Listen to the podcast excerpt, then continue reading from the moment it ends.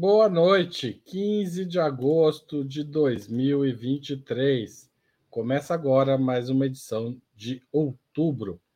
Um dos principais temas da semana é a estrondosa vitória do candidato de extrema-direita Javier Milei nas eleições primárias argentinas, realizadas no último domingo, 13 de agosto. Nessas eleições são definidos os candidatos que vão disputar nas primárias são definidos os candidatos que vão disputar as eleições gerais de outubro. Milley, único postulante da coalizão A Liberdade Avança, fez 30,04% dos votos. O segundo lugar ficou com o peronista Sérgio Massa, que obteve 21,4%. Sua fórmula União pela Pátria, no entanto, obteve um total de apenas 26,89%, ficando em terceiro lugar, atrás da aliança de Milley e também da coligação Juntos pela Mudança da direita liberal, com uma soma de 28,17%, e que escolheu Patrícia Bullrich, com 17,01%, como sua candidata presidencial. Além de Milley, Bullrich, Bullrich e Massa disputarão o primeiro turno da sucessão de Alberto Fernandes outros dois candidatos. Juan Schiaretti, da fórmula Fazemos por Nosso País, uma dissidência peronista mais conservadora, com 3,8%, e Miriam Bregman, da Frente de Esquerda, com 1,9%. Para debatermos o cenário argentino e suas repercussões sobre o Brasil, hoje contamos com a presença de Ana Prestes cientista social, mestre e doutor em ciência política pela Universidade Federal de Minas Gerais, analista internacional e estudiosa da história do ingresso da mulher na política brasileira. Rita Coitinho, socióloga e doutora em geografia, autora do livro Entre Duas Américas, Estados Unidos ou América Latina, especialista em assuntos de integração latino-americana e Sérgio Amadeus, sociólogo formado pela USP e professor na Universidade Federal do ABC, criador do podcast Tecnopolítica e um dos principais especialistas em comunicação digital de nosso país. Vamos à primeira pergunta da noite. Javier Milei é o Bolsonaro argentino? Esta comparação procede? Começa Ana Prestes.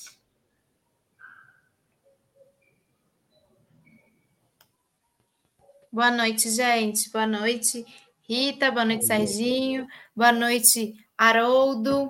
Haroldo, repete a pergunta para mim, por favor, que eu estava ajustando aqui Milei, o som. Tudo bem. Milei é o Bolsonaro argentino? Essa comparação procede?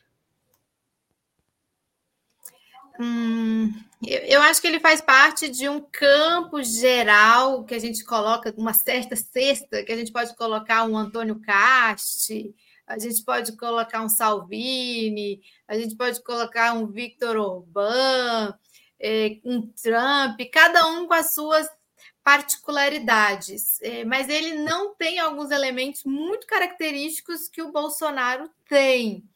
Então, eu não sei se ele seria realmente um, um, Bolsonaro, talvez um Frankenstein aí desse, desse campo, né? Ele não tem esse elemento militar, que é bastante forte na figura é, do Bolsonaro, ele não tem. É, é, e também Bolsonaro não tinha tão fortes assim as, algumas convicções.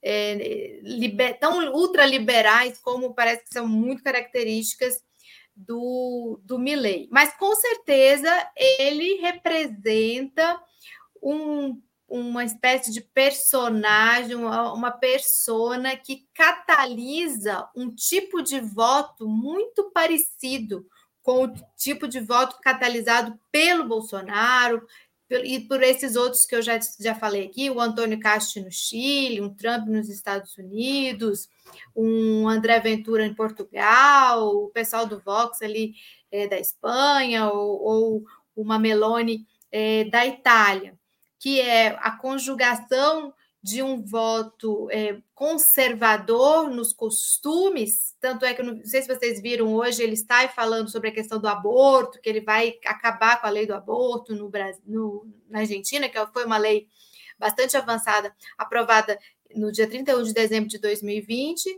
com um discurso neoliberal e até assim, ultraliberal, né? Ele fala de privatizar tudo, ele fala da questão da dolarização. Então, essa associação é, de ideias que acaba atraindo até um tipo de eleitor que é aquele eleitor que está é, tá cansado de, de, não haver mudanças econômicas importantes favoráveis ali à população e entra numa espécie de circuito de que se vaiam todos. É um voto, um pouco um voto de protesto, um voto de ah, a política não serve para nada, vou votar nesse doido aqui mesmo. Pega também esse tipo de voto que é uma questão característica de várias eleições em vários países nos últimos anos. Obrigado, Ana Preste. Sérgio Amadeu. É, bom, ele tem uma característica que tem vários candidatos da extrema-direita hoje, que é a característica de ser antissistema. Ele, ele se reivindica um antissistêmico ele, e ele se reivindica com o tal do plano que ele anunciou até quando ele já era, quando ele era deputado, né? É, eu acho que o ano passado, aquele plano motosserra, que é um negócio altamente ultraliberal, né? né? Neoliberal, na verdade. Ele é um, um, uma figura que explora características de certa maneira que cada, como disse a Ana, Cada um desses elementos da extrema direita, eles têm características específicas, né?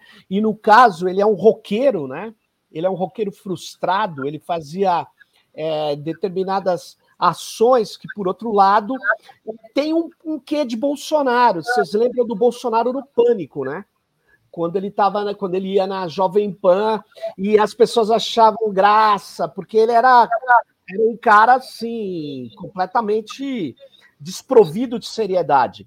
Não é bem o caso é, do Milley, mas ele também explora um lado caricato, né? Então ele junta é, essa ideia de que o sistema político não está funcionando, que o Estado está tirando energia do país. Ele fala que ele já pre se precavendo, diz que ele tem 30 anos para poder fazer a Argentina virar uma potência mundial. Ele trabalha esses elementos que é, atuam para juntar pessoas que estão vivendo uma crise.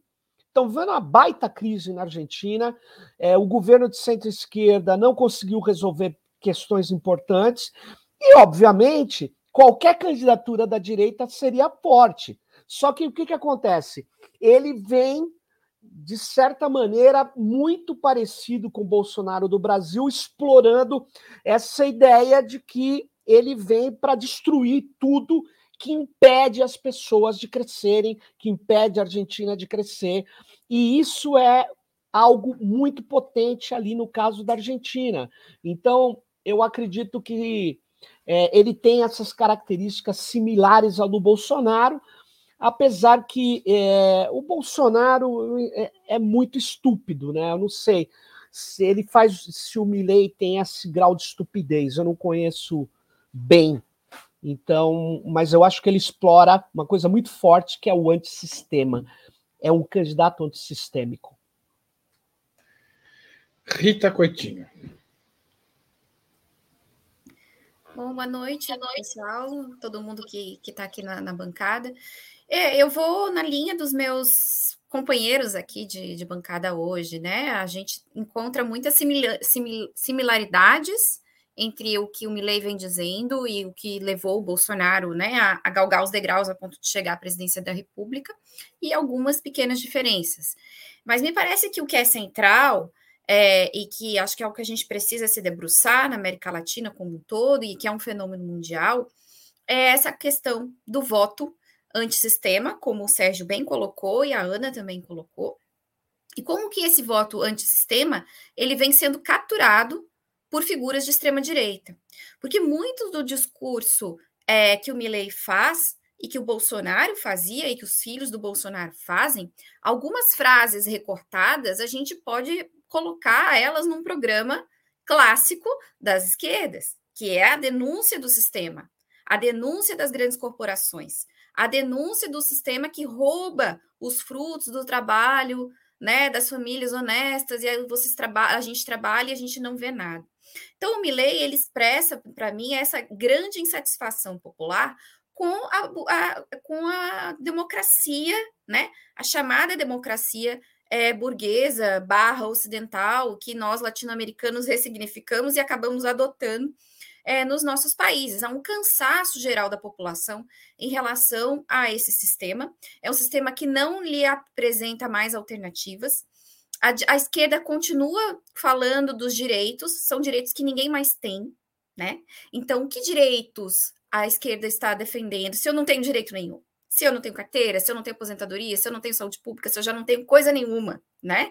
Então, a gente não reciclou a gente, eu digo assim, os setores né, progressistas, de esquerda, mais ou menos é, socialistas ou não, é, e esses, esses setores de extrema direita eles capturam esse esse discurso, né, e, e jogam para soluções. Desculpa dizer, mas o Milei é o único candidato argentino que apresentou algum programa.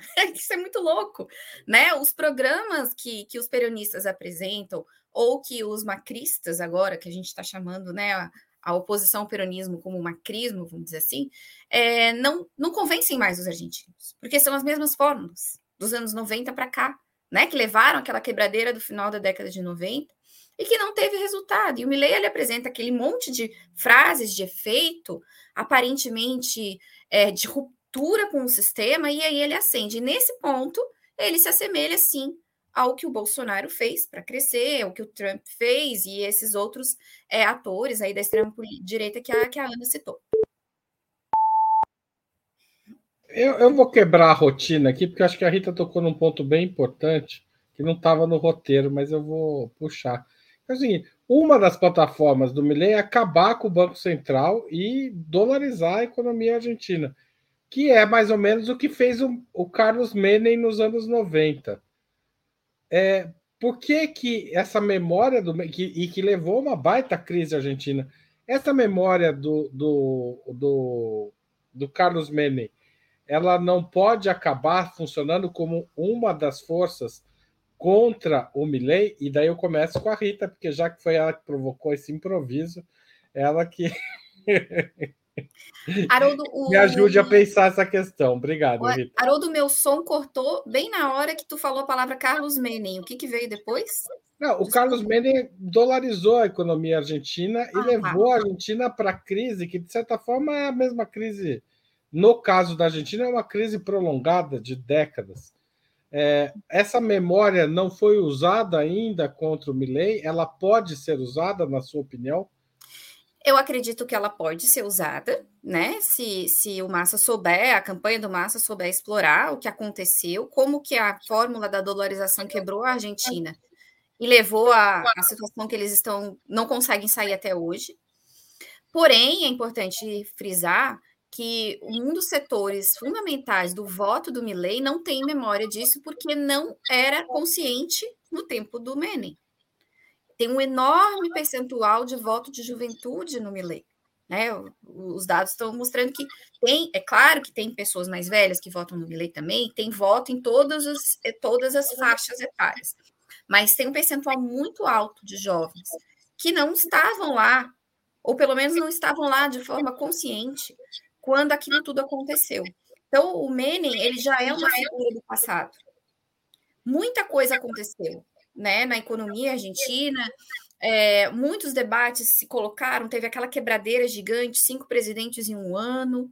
Tudo isso é, é uma coisa que, de certa maneira, faz com que a memória do que do, do Carlos Menem fique um pouco e das relações carnales da Argentina com os Estados Unidos e com o FMI fique um pouco apagada.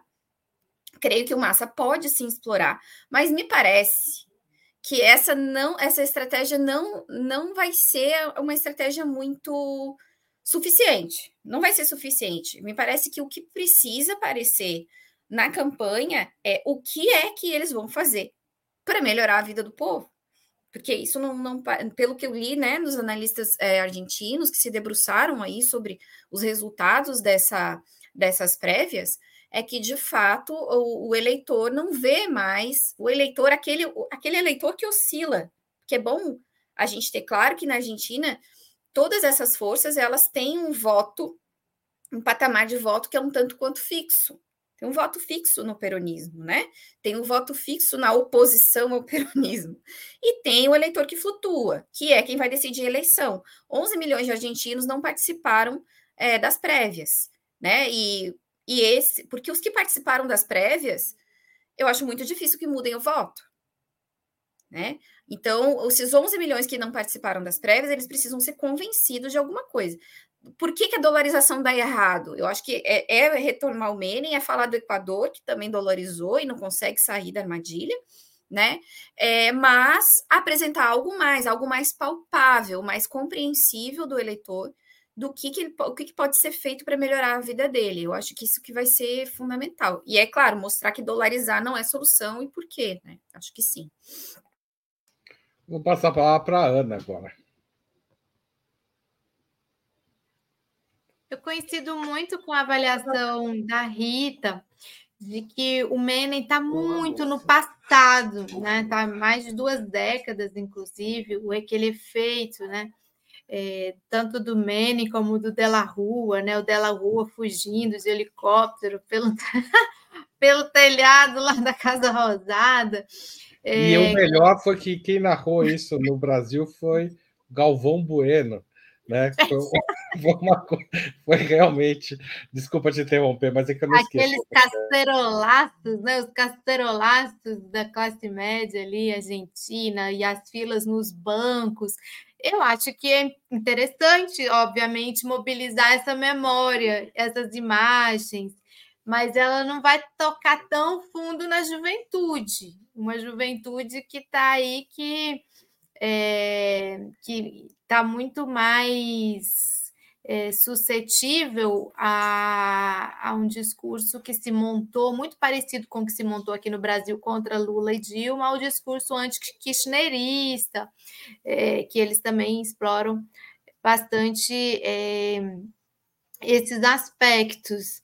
Então, eu não sei se isso será de grande, de grande valia para o Massa e para quem quer mobilizar. E acho que a gente vai daqui a pouco discutir um pouco mais sobre a, a capacidade do peronismo de se é, reerguer no sentido de retomar a dianteira desse processo, que não vai ser uma tarefa é, fácil. Então, nesse sentido, sim, todo recurso de memória que possa apontar para as, é, os, o insucesso daqueles anos 90, daquelas políticas dos anos 90, começo dos anos 2000, é, e como, na verdade, esse insucesso levou à vitória do Néstor Kirchner e, e, né, da Cristina Kirchner, o que, que esses governos conseguiram fazer também de estabilidade é, dessa economia, eles vão ter é, que fazer, mostrar os exemplos, como a, a própria Rita também já colocou, da questão da dolarização no Equador, é, então, eu, essa é a minha opinião sobre isso, sobre o reviv, reviv, revivar e reavivar a memória sobre Menem, Della Rua e esses todos do final, de duas décadas atrás, né? Final do século passado, início desse século, na Argentina. E o Haroldo caiu. Mas a vez Como é, é do Sérgio, a gente já sabe. Como é que gente... Serginho, fala aí sua resposta. A pergunta você já sabe. Você está sem som. Tá. É, eu, acho uma coisa, o, o, o, o, sem dúvida, você pode falar mais do que o Manning, é, pedir para que ele fale em que país que a dolarização deu certo. Eu não conheço um. Eu não conheço um único país. Não são dois, não é nenhum. E óbvio que na própria Argentina, o resultado de uma crise, a, a desindustrialização e uma série de problemas do sistema bancário, etc., aconteceu também como resultado dessa dolarização, né? Que é muito difícil depois de sair. E a Argentina pagou muito caro por isso, né? Então, o que ele está querendo fazer é abrir mão de ter uma política monetária e cambial. Ele está transferindo a política monetária e cambial de um país para os Estados Unidos. No momento onde os Estados Unidos está numa baita, é, vamos dizer assim, dificuldade no cenário internacional. Ele está sendo, ele tem muitos problemas, né? Então, é, é, não é, obviamente, uma solução, dá para discutir essa questão, mas eu queria dizer o seguinte: é, o, o governo argentino não conseguiu enfrentar o problema da inflação, não conseguiu, não está conseguindo enfrentar o problema de criar soluções de, para o desenvolvimento, para uma geração de emprego suficiente. Ele não está conseguindo fazer isso. E, curiosamente, lança o ministro da Economia, que é visto pela população como responsável pela situação. É uma situação bem difícil para eles. Eu não acredito que eles consigam reverter esse quadro, porque o quadro não é só discursivo quem está no governo tem que apresentar resultado. Esse é o problema. Esse é o problema. Uma parte da, do, dessa irresponsável movimentação para o lado do, vamos dizer assim, é, do Milley, é, da molecada, é de que não tem alternativa sendo é, seriamente apresentada ali. Vai ser difícil fazer isso agora. Então era isso que eu queria argumentar aqui. Só dizer uma coisa, eu estou ouvindo um retorno, gente, muito forte no meu. mas é na hora que eu estou falando, então eu não sei se é, o microfone está aberto, mas é um retorno muito forte que eu não consigo nem pensar. Valeu, parou agora. A culpa foi minha, mas obrigado por avisar. Vou desligar o microfone toda vez que tiver alguém falando. É, nem sempre acontece, mas hoje tá. Essas coisas que a internet. Como vocês explicam esse avanço tão rápido do Milley, é, tirando votos tanto da, de, da direita macrista quanto do peronismo? É, além da juventude, além da falta de resultado, é, existe uma vontade, digamos, mundial, assim, que chega na Argentina de experimentar a extrema-direita? Sérgio Amadeu, você começa essa. Então, é, eu acho que há um. Tenho falado já em algumas vezes que eu venho aqui, é, uma parte considerável do neoliberalismo ele rompeu efetivamente com é, a democracia e e se ligou cada vez mais a, um, a, um, a uma solução de ultradireita, muito fortemente em vários países do mundo. Isso, e isso se tornou mobilização política, se tornou mobilização de massas. Nós não estamos enfrentando mais uma meia dúzia de grupos supremacistas brancos, maluquetes e tal. Nós estamos enfrentando é, um, um, um conjunto de ideias e um conjunto de expressões políticas que tem dimensão de massas, que defende, por exemplo, é, acabar com as aposentadorias. Esse cara, o Milley, no programa dele, está bem claramente colocado isso. Ele está falando, ele, ele cultua, como cultuou o Trump, como cultua o Bolsonaro do Brasil. É que o Bolsonaro, insisto, ele é muito despreparado do ponto de vista econômico, político. Vocês devem se lembrar, ele fala: eu não discuto economia, para economia eu tenho aí o meu posto Ipiranga. Quer dizer, é um cara que a população votou nisso, só para você ter uma ideia. O cara que diz que não entende de economia. Não é o caso no, na Argentina, não. Esse cara está resgatando valores neoliberais e está colocando um forte componente anarcocapitalista, que tem em vários lugares. O anarcocapitalismo não é uma brincadeira.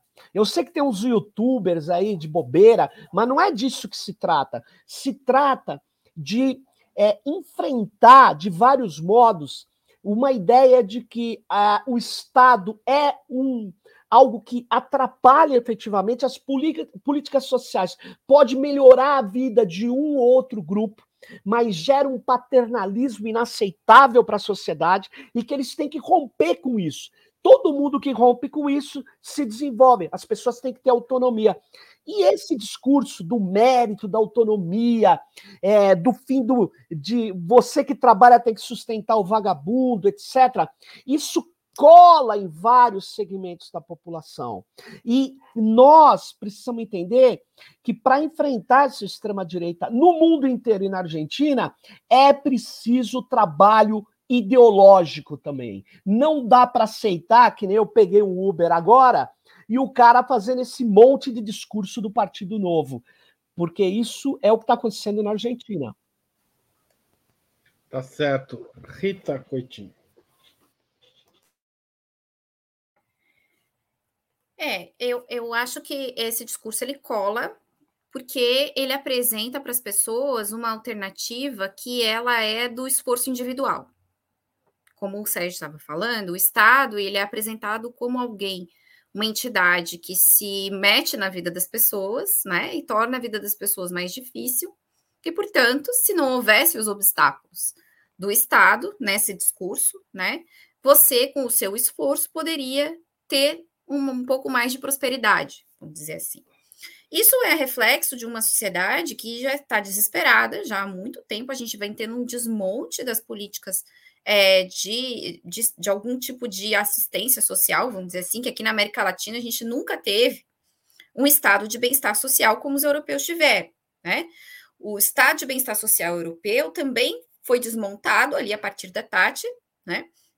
E ali, junto com o desmonte do aparelho da, da, do estado de bem-estar social, a gente tem, né, no nosso tempo, a ascensão do, das, das alternativas de extrema direita, que justamente elas tocam naquela questão do indivíduo.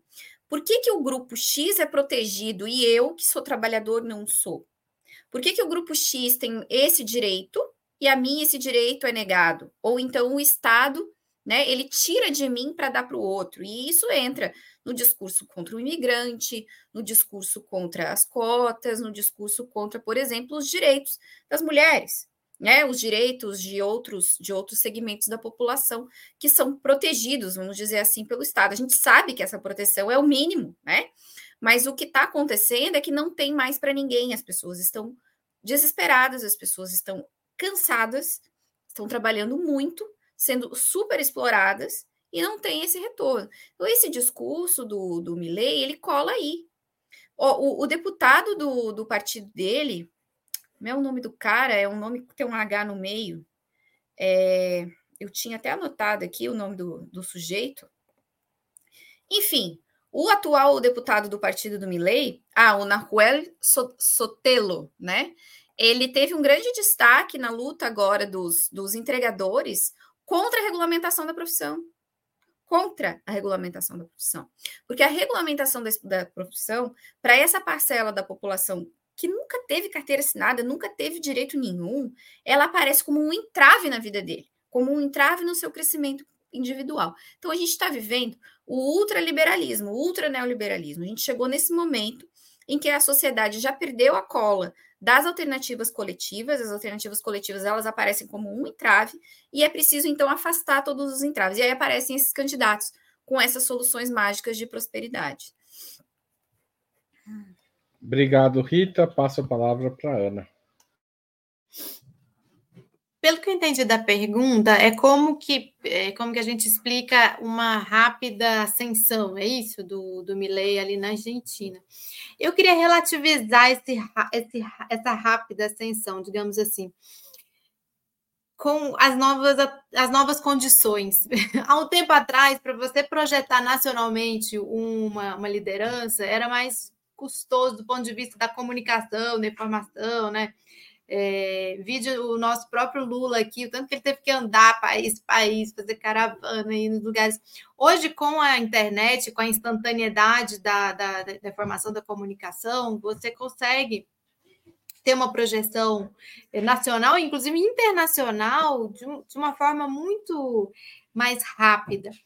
Então, quando ele surge ali em 2021, nas eleições de Buenos Aires, já em terceiro lugar, e a gente olha para o passado dele, que se fez já nessas novas redes, isso ele se aproxima também dessa nova direita, né, o, o extrema direita, de explorar bem as redes e as, as redes sociais e as novas formas de, é, de comunicação. Então ele sempre ele batendo nos Kirchner, ele, ele foi crescendo, ah, crescendo assim. E ele capitalizou, é, ou, ou até catalisou, digamos assim, todo esse, esse sentimento, esse espírito que a Rita é, descreveu e também Serginho descreveu aqui para gente, de um, um, um, tipo de voto, que a gente falou, um voto antissistema, um voto com valores é, conservadores, um voto é, que está procurando uma, é, uma solução mágica, né? Ou a, a solução, algum tipo de solução, alguma alguém, é, alguém tem que ter algum, alguma perspectiva aqui para gente e que é um voto que muitas vezes depois acaba se arrependendo, que é o que a gente viu no Brasil, é, uma, uma, parte da sociedade importante se arrependendo também de ter dado esse voto é, de protesto, esse voto contra o status quo, digamos assim, que nesse caso é o peronismo que vem vencendo aí muitas eleições no último, no último período, acho que uma quase 10 eleições aí no último é, período. Então, eu, eu acho assim, ele pode ser novo, a cara dele pode ser nova, o nome, mas as ideias não são nada novas, é aquela fórmula é, que alia o neoliberalismo ao fascismo, o ultraliberalismo ao fascismo, e que tem aparecido em outros países através de outras é, cara, a gente, a gente, eu lembro que a gente discutiu a mesma coisa na época da eleição do Chile. Nossa, mas como esse Castes, da onde surgiu? Da onde saiu? Como assim já está no segundo turno? E também foi uma coisa semelhante. A gente se perguntava isso. Nossa, como que esse cara ele cresceu tão rápido? Porque são as ideias, né? Ele consegue captar o espírito do tempo, digamos assim, o, o, o, é, o o sentimento de uma parte importante da sociedade. É, é, o, talvez ele não seja muito parecido com o Bolsonaro, mas o eleitor dele é parecido com o eleitor do Bolsonaro. Exatamente. Aí temos aí um, um, meme que circulou bastante, Austin Powers e é, Milley. Bom, eu queria aproveitar essa pequena interrupção na conversa para pedir a sua contribuição financeira para a Ópera Mundi todo o jornalismo de Opera Mundi é sustentado essencialmente pelos espectadores e leitores do nosso site, espectadores do YouTube e leitores do nosso site. Então, vamos lá, vamos apoiar o nosso jornalismo, porque a gente quer fazer mais e melhor aqui. A primeira forma de apoiar o nosso jornalismo é fazer uma assinatura solidária em, em operamundi.com.br barra apoio. A segunda é se tornar membro pagante de nosso canal no YouTube a terceira é fazer um super chat. Aproveita e manda uma pergunta. Nós vamos passar para os nossos para nossa bancada, se houver tempo. Ou mande um super sticker. Pode mandar só um elogio, uma figurinha, etc. Você também pode fazer um valeu demais, demais se estiver assistindo um programa gravado ou um pix para a chave apoia.operamundi.com.br a qualquer hora do dia ou da noite. A mais eficaz de todas as armas contra as fake news é o jornalismo de qualidade. Só o jornalismo de qualidade coloca a verdade acima de tudo, e esse jornalismo que buscamos oferecer todos os dias depende da sua contribuição. O, o candidato do peronismo, Sérgio Massa, saiu das primárias bastante isolado e com pouco mais de um quarto dos votos Quase dois terços do país votou, portanto, na oposição. Vocês acreditam que há chance de reversão desse quadro? Vocês já tocaram nesse assunto, mas eu queria que vocês dissessem por que argumentassem em torno da posição de vocês já manifestada antes. Começo agora pela Ana Prestes.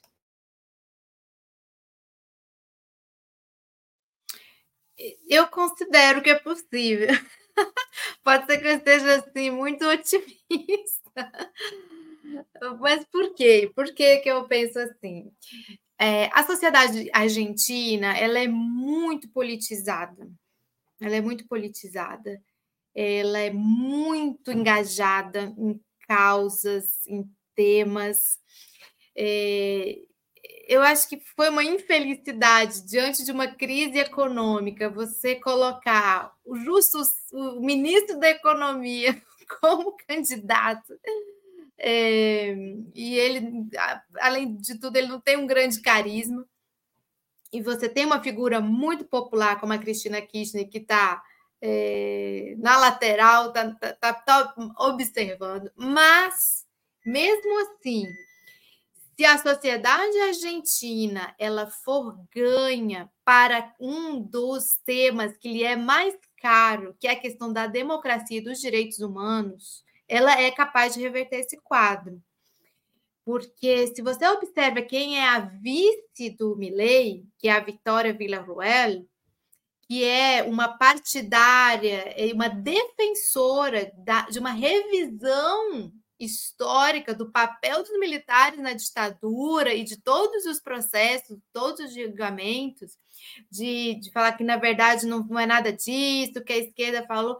Se você consegue ganhar a sociedade é, argentina para é, a ameaça à democracia, em que consiste a chapa Milley, é, Vitória Villarruel, e, e, não é muito diferente com a, com a Burit, é, também, ela tem muitas semelhanças, embora ela não seja tão, essa, é, não tenha tão fortemente carregada essa característica, você vai ter que é, operar por essa chave. E, e, através dessa chave, alguém já trouxe aqui no chat, introduzir uma outra na economia, de que, olha, tá aí os BRICS, olha a China, Está no momento de desdolarização. BRICS pode ser nossa salvação econômica.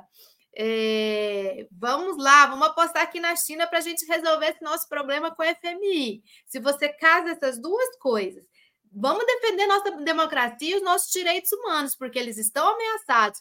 E há uma viabilidade de superação da crise econômica via integração sul-americana com Lula BRICS, que está lá no banco dos BRICS, está a Dilma. Ou seja, se você casa essas duas é, questões com a capacidade mobilizadora, e eles têm capacidade de rua, de massa, de mobilização, é, eu acho que tem chance de reverter esse quadro.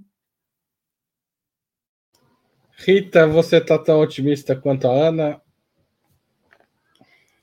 É, eu, eu não sou tão otimista. Mas, assim, é, na América Latina tudo é possível. Eu acho que não existe impossibilidades na América Latina para lado nenhum. A gente é capaz de tudo, né, aqui no nosso continente.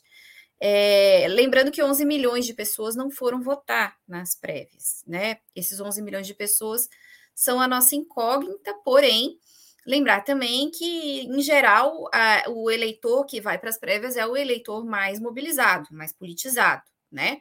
Portanto, é, esses 11 milhões de não votantes, tirando situações específicas de pessoas que não estavam, viajavam, enfim, é, são pessoas que estão um pouco afastadas é, do debate político e tendem aí naquela famosa onda, né? As ondas que se formam de preferência de voto, elas não podem ser desconsideradas né, nas nossas avaliações. Nas pesquisas, antes da, das prévias, o Milley era dado como cachorro morto para a maioria dos institutos de pesquisa. Teve só um instituto de pesquisa, que agora eu não me recordo do nome, mas Google responde, é que acertou né, o Milley como o primeiro colocado. Por quê? Porque a maioria dos analistas considerava que o Milley era um fenômeno restrito a Buenos Aires e que ele não teria penetração nas províncias. Quando ele fez uma expressiva votação na província de Córdoba, né, e fez uma expressiva votação em outras províncias também, em que as pesquisas não esperavam. É, então, assim, é um fenômeno. Foi quase o contrário, né, disso. Na verdade, foi o contrário disso. Ele perdeu na cidade de Buenos Aires, perdeu na província de Buenos Aires para os peronistas, na cidade para os macristas e ganhou no resto do país. Né? Desculpa te Ganhou no resto do país, onde as pesquisas diziam que ele não tinha penetração. Então, assim, alguns fatores importantes. A TV não é mais part... o, o, a, a mídia mais importante para a decisão do voto, nem o rádio, o mais importante é a internet. Né? Então, a gente tem esse mecanismo do WhatsApp, esse mecanismo das redes sociais, que teve a influência que teve no Brasil e que, pelo visto, tem também esse, na Argentina, né? Já, já, fe, já fez esse mesmo é, movimento né, de campanha. Então, um tipo de campanha é, que eu não sei, eu não tenho conhecimento suficiente é, dos meandros do partido do, do, do, dos peronistas, né, para saber se eles têm capacidade de lidar com essa nova forma, porque é muito difícil dar cavalo de pau em transatlântico, né? E o peronismo é um, esse partido gigante, né, com métodos já mais antigos, enfim, eu não sei de que maneira eles vão lidar com esse fenômeno. É claro que há, como a Ana disse, essa possibilidade, né, de se explorar é, outras propostas. O Álvaro Garcia Lineira deu uma entrevista excelente que está publicada no jornal Página 12, onde ele fala sobre essa questão da ausência de propostas, né? E a aposta dele é que o peronismo precisa aprender a, a, a mostrar o que vai fazer com a dificuldade de que não fez. Né, nos últimos quatro anos, não reverteu e a inflação está a 130%. É, então, a, a, a, situação dos peronistas é muito difícil, e o Macri hoje já disse que tem muitos pontos de contato com o Milley, então acenando já né, num possível segundo turno para uma aliança do macrismo com o Milley. É uma situação muito difícil a da Argentina, mas tudo, tudo é possível. Tudo é possível, Sérgio Amadeu, ou nada é possível? Ah, tem um tem uma, uma frase do Galvez, o imperador do Acre, que ele dizia que tudo era possível abaixo do Equador, né? Até um, na verdade é um ditado quinhentista, tudo é possível abaixo do Equador.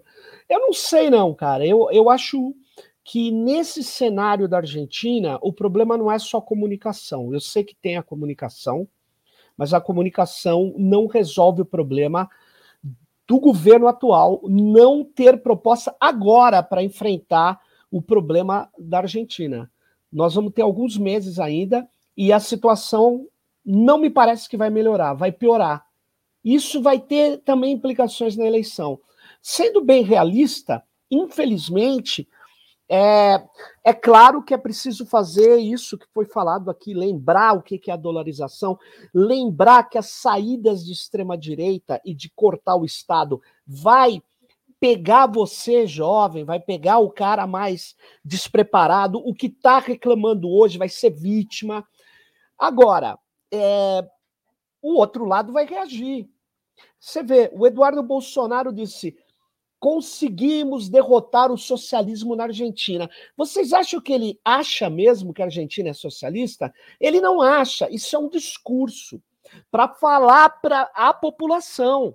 Para falar para a população que direitos básicos é socialismo e que é preciso destruir, de, é, de não sobrar pedra sobre pedra. Para fazer o quê? Para que eles possam ter ou um Estado mínimo, ou pior que isso, né? um, um Estado que se limitaria às forças de segurança, né? que é a ideia é, de alguns anarcos capitalistas que ainda acham que não tem como liquidar totalmente o Estado, mas eles estão falando disso. Por exemplo, eu, eu peguei aqui no Brasil, ontem, quando eu fui de, de Uber para o aeroporto, o motorista dizia: essa regulamentação aqui só vai nos destruir, nós vamos ter que pagar direito, e o direito só fica com o governo, não fica para a gente. Isso é um discurso que não é só da Argentina.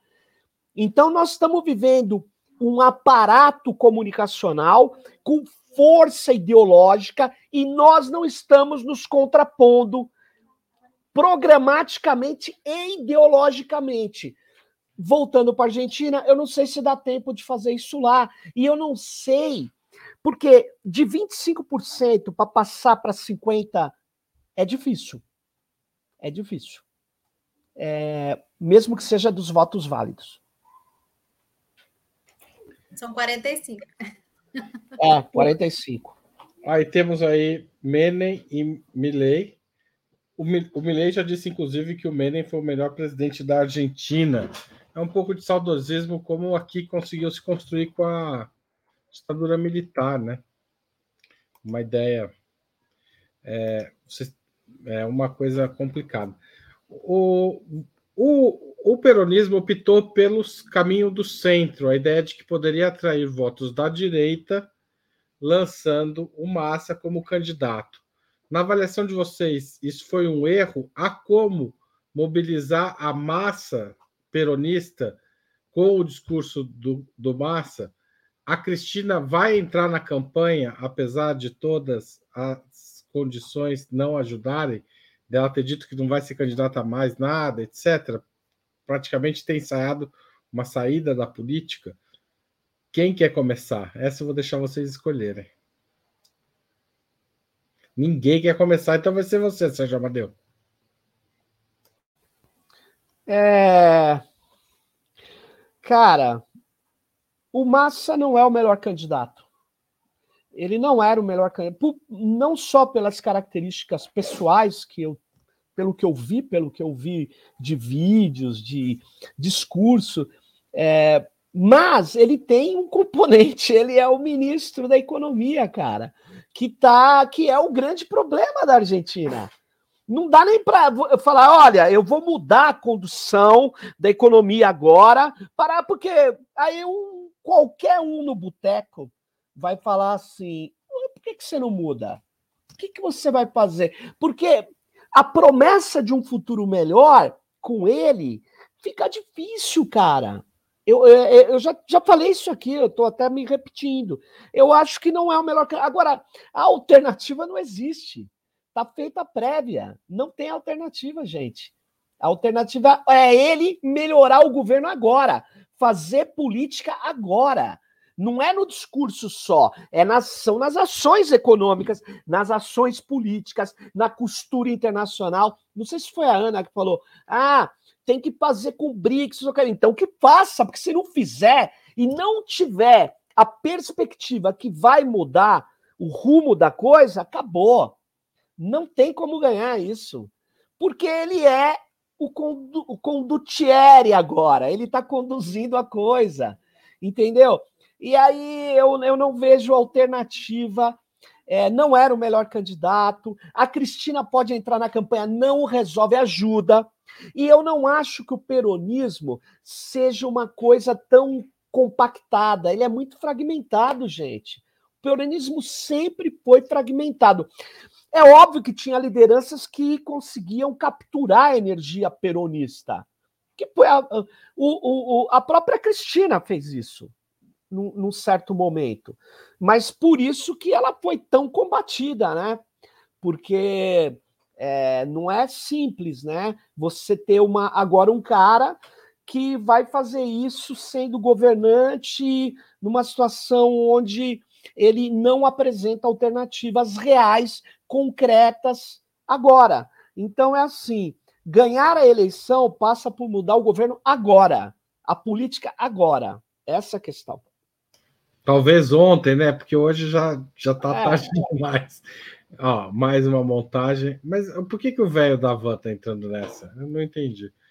Eu acho que parece, é tudo muito parecido, para ser bem sincero. Eu concordo com isso. É tudo é é, é, um, é, é uma é um, um mix de, de incoerência, de, de um, de um empresário que vive das tetas do Estado falando que sou contra o Estado. É um picareta esse cara, né? Então, junto com o cara da Argentina, um cara que, que diz que vai vender órgãos, né? Que é livre comércio. É, é, muito louco isso. Rita, tem como atrair voto de centro e atiçar as bases de esquerda do peronismo?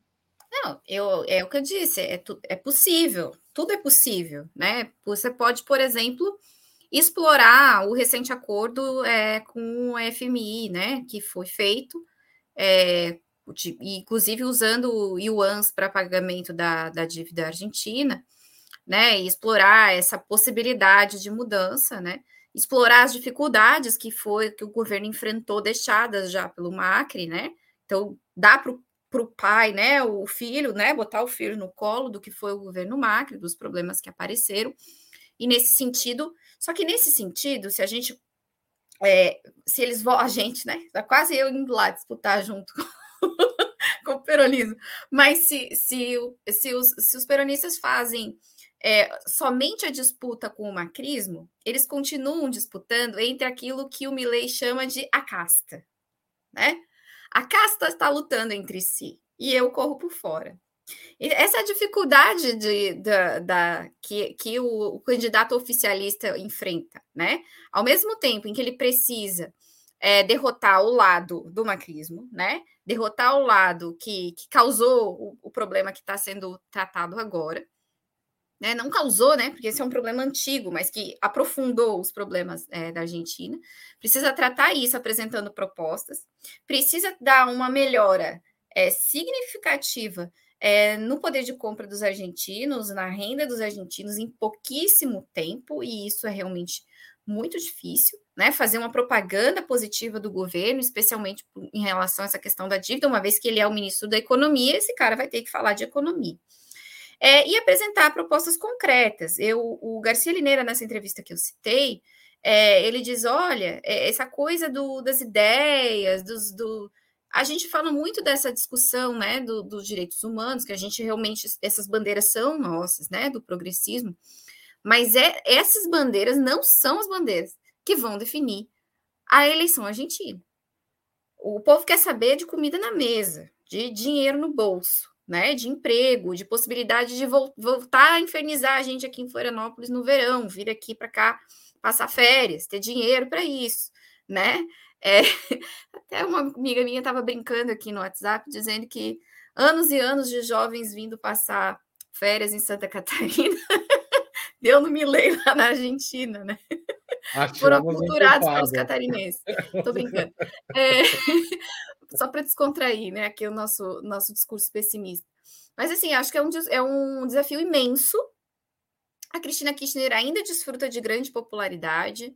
É, o peronismo, com todas as suas nuances, é ainda muito forte na Argentina.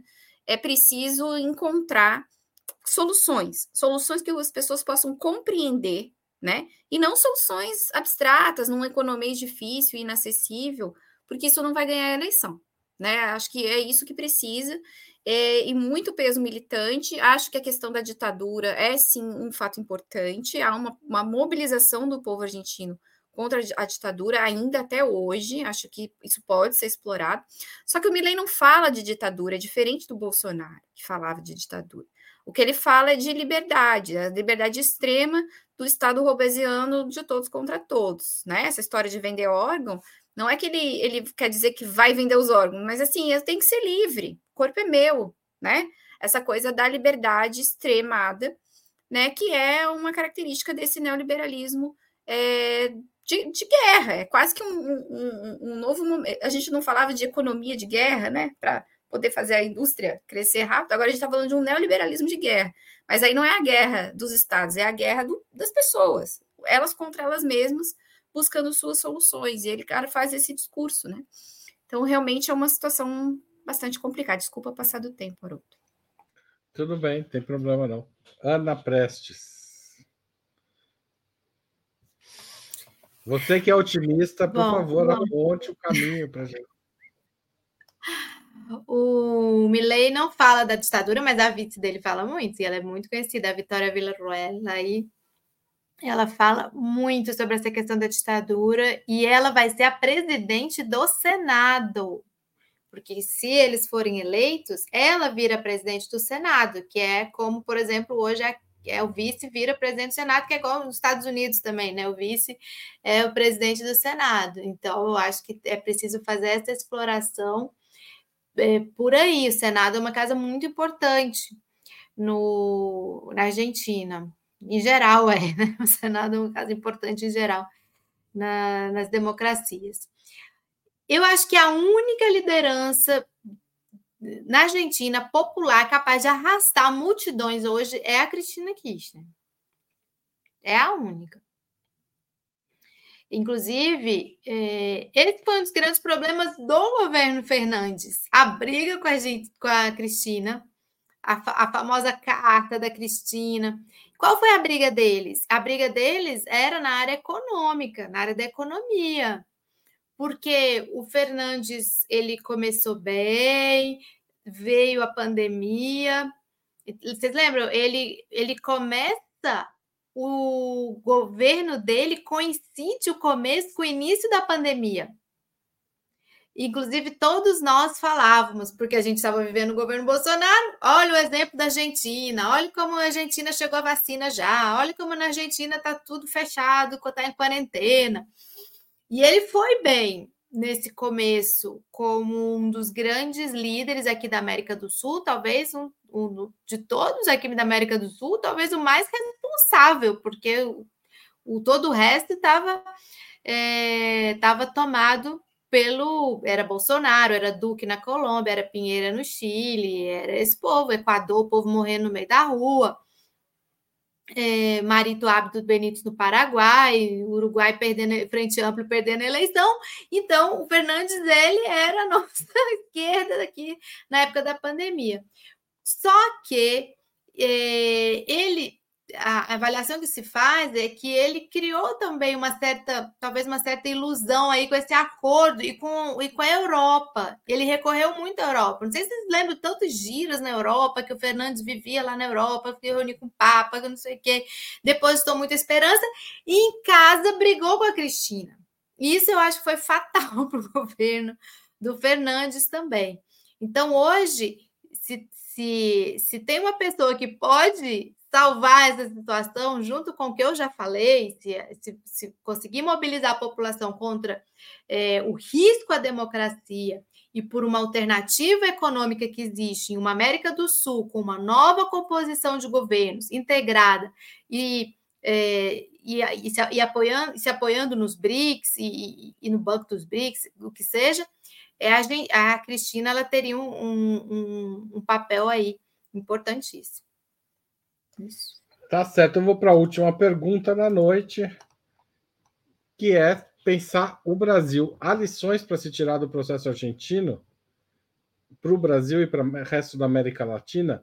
Como lidar com esse espírito antissistema que se agiganta com a erosão de credibilidade da democracia liberal, quando as forças de esquerda fazem parte desse sistema e muitas vezes lideram esse sistema? É, eu vou começar com a Rita agora. É, é, eu acho que esses processos todos que estão acontecendo na América Latina e também né, na Europa, em outros países, eles acendem um alerta para a esquerda que a gente está demorando a entender, que é que nós estamos sendo os guardiões do sistema, né? Esse sistema que oprime o, o povo trabalhador, é, cuidando da gestão desse sistema, sendo a institucionalidade, né? Enquanto o antissistemismo, vamos dizer assim, o desafio ao capital, o desafio aos, aos, aos problemas da globalização está sendo capturado por essa extrema-direita.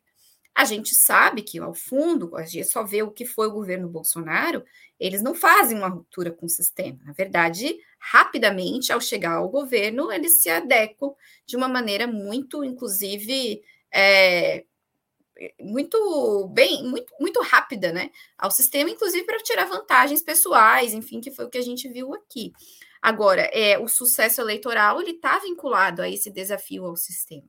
A, os partidos de esquerda, os movimentos sociais, com algumas exceções, vêm deixando de falar sobre o que é esse sistema. Por que é que não há emprego? Por que, que é que não há segurança social? Por que é que não há saúde pública? Porque ah, nós estamos vivendo um período do capitalismo onde é uma aprofunda, um aprofundamento é, da, da mais-valia, um aprofundamento da espoliação da, da, classe trabalhadora. Né? Hoje a gente é uberizado, vamos dizer assim, a uberização do trabalhador em todas as esferas, não é só no motorista de carro e no entregador de aplicativo, mas o professor, né, cada vez mais é, contratado por CNPJ como empresário de si mesmo, né, a terceirização em todos os espaços da vida, é, e, a, e, a, perda completa de qualquer amparo. E, essa, e esse problema é um problema profundo que vem abalando toda, todas as sociedades, né, tanto do centro do capitalismo, nos próprios Estados Unidos, quanto é da sua periferia, e nós não estamos sabendo desafiar o sistema. Não estamos sabendo apresentar alternativas, a não ser a gestão de um problema que nós não ousamos desafiar. Né? Nós não ousamos mais é, discutir seriamente alternativas ao capital. Né? É, então, por um lado, precisamos ganhar as eleições para que as coisas não piorem definitivamente, né? Então, para salvar, vamos dizer assim, o mínimo possível para a classe trabalhadora, mas isso não é suficiente. E o povo percebe que isso não é suficiente. E acaba caindo nas, nas garras desse tipo de alternativa, de pseudo-alternativa, que vende é, soluções que só não resolvem o problema do povo. O problema da Europa não é o imigrante, né? Mas a extrema-direita europeia vende a solução da expulsão dos imigrantes. Muito pelo contrário, a Europa tem falta de, de força de trabalho, eles precisam dos imigrantes. Né? Só que eles querem super explorar o imigrante e super explorar o seu próprio povo também, e isso também acontece no Brasil. A gente fica encontrando bodes expiatórios, né? Quando na verdade nós não temos uma solução sistêmica para apresentar e para lutar por ela. Obrigado, Rita. Passo a palavra para Ana Prestes. são diversas lições, sempre a gente está aprendendo, né? Aprendendo muito aqui nessa América Latina, na, na América do Sul. Acho que uma das principais lições é organização popular, organização do povo, é, formação, é, estando no governo, não abrir mão disso, não abrir mão da perspectiva transformadora estando dentro de governo. Então, isso que a Rita falou muito bem, a gente não tem palavras que não são faladas, não, não é dado nome ao sistema, né? o sistema capitalista, não fala de imperialismo, não fala de capitalismo. Aqui no chat o pessoal estava falando, não fala de socialismo, não fala do que, que é ser é, antissistema. Por que, que figuras como Milley aparecem como antissistema? e não é, e não a esquerda, porque parece que a esquerda foi subsumida aí numa, numa eterna reforma disso que está aí. As, as, pessoas leem assim, a leitura da, das pessoas é assim. Então, que assume, assume o governo e perde a perspectiva também é, transformadora. Então, acho que essas são as grandes é, lições. Acho, imagino que o Serginho vai explorar um pouco isso, mas a gente tem que aprender muito ainda com as novas formas de comunicação, a nova forma de sociabilidade, a nova forma de interação via as redes sociais. É, isso é algo que esses setores da, da, da extrema-direita, eles conseguiram manipular né, muito bem, eles têm acesso às pessoas, conseguem capturar, e a gente parece que ainda está correndo atrás do prejuízo, sempre a sensação de a gente estar correndo atrás do prejuízo nessa nossa capacidade de formação da opinião pública, a disputa pela opinião pública, a disputa é, pela consciência e o imaginário coletivo de, desse determinado tempo, que é esse que a gente está vivendo e da, dos desafios deste tempo. Então, a gente tem essa capacidade de fazer a leitura do que, que a juventude está pensando, do que está calando mais fundo para essa juventude, onde que ela enxerga as perspectivas, onde que ela aponta as contradições que existem é, nos nossos projetos. Então, eu acho que essa, esse também é um desafio. Então, organização popular, disputar a formação da opinião pública onde ela está sendo formada e manter a capacidade de é, ter um projeto transformador, mesmo estando dentro de um governo, de um, um país é, capitalista. Obrigado, Ana. Sérgio Amadeu. Bom, é, vou começar por esse chamamento aí da Ana sobre a comunicação. É, veja bem, é, nós temos um limite. A gente para atuar nas redes sociais, as redes sociais elas elas são controladas por plataformas que monetizam e dão mais alcance àquilo que é espetacular. A gente tem dificuldades de trabalhar a espetacularização e manter-nos numa situação de, de, vamos dizer assim, de um caminho aceitável para a esquerda. A gente não pode é, assumir a espetacularização como algo que faz parte do, da nossa estratégia comunicacional. Só que a nossa estratégia comunicacional tem que voltar a, a ler um pouco do Gramsci, né? Nós precisamos disputar culturalmente a sociedade, nós não estamos disputando culturalmente. E aí eu queria dizer o seguinte: para além da política, o que dá para aprender é que para que a gente enfrente o discurso antissistêmico, a gente precisa de recolocar as questões anticapitalistas, as questões ideológicas. Por exemplo, não dá para aceitar a saúde privada, não dá para aceitar que a educação tem que ser privada, não dá para aceitar a nova divisão internacional do trabalho, onde cabe à nossa juventude ser usuária avançada de aplicativo, enquanto quem cria ciência, quem cria as condições tecnológicas novas do planeta são os caras do mundo rico. Não dá para aceitar isso. E a gente aceita e a gente aceita, e aí a gente não sabe por que, que os caras engrenam o discurso antissistêmico. Então, nós precisamos, inclusive, construir experiências produtivas anticapitalistas dentro do capitalismo, porque eu não acredito em corrosão do capitalismo por passe de mágica. É preciso corroer o capitalismo corroendo suas engrenagens fundamentais. Então, nada disso a gente está fazendo. Não, muitos de nós estão fazendo, mas é muito pequeno. A, o mainstream nosso está preocupado em rebaixar a pauta e falar a democracia não serve, o Lula fazendo aceno não serve. Não serve, não serve para enfrentar essa extrema-direita. Não serve. Nós precisamos resgatar a questão que nos falta entre a, a, a mais importante, que é a disputa ideológica da hegemonia da sociedade. Essa disputa é cultural também, fundamentalmente. Tá certo. Eu queria agradecer a vocês três pela conversa. Apesar do tema ser difícil, a gente conseguiu manter um certo humor.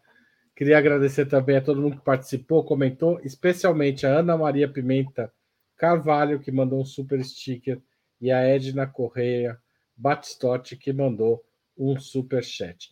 Foi um prazer estar com vocês aqui. Espero reencontrá-los outras vezes. Tchau, tchau, pessoal. Tchau, gente. Obrigada, Haroldo. Beijo. Tchau, gente. Valeu o debate. Tchau, é. valeu. Tem vários Vai vídeos sobre a Argentina aí no, no YouTube de Opera Mundi. Procurem. Tem coisa Boa. bem Tchau, tchau. Falou. Tchau.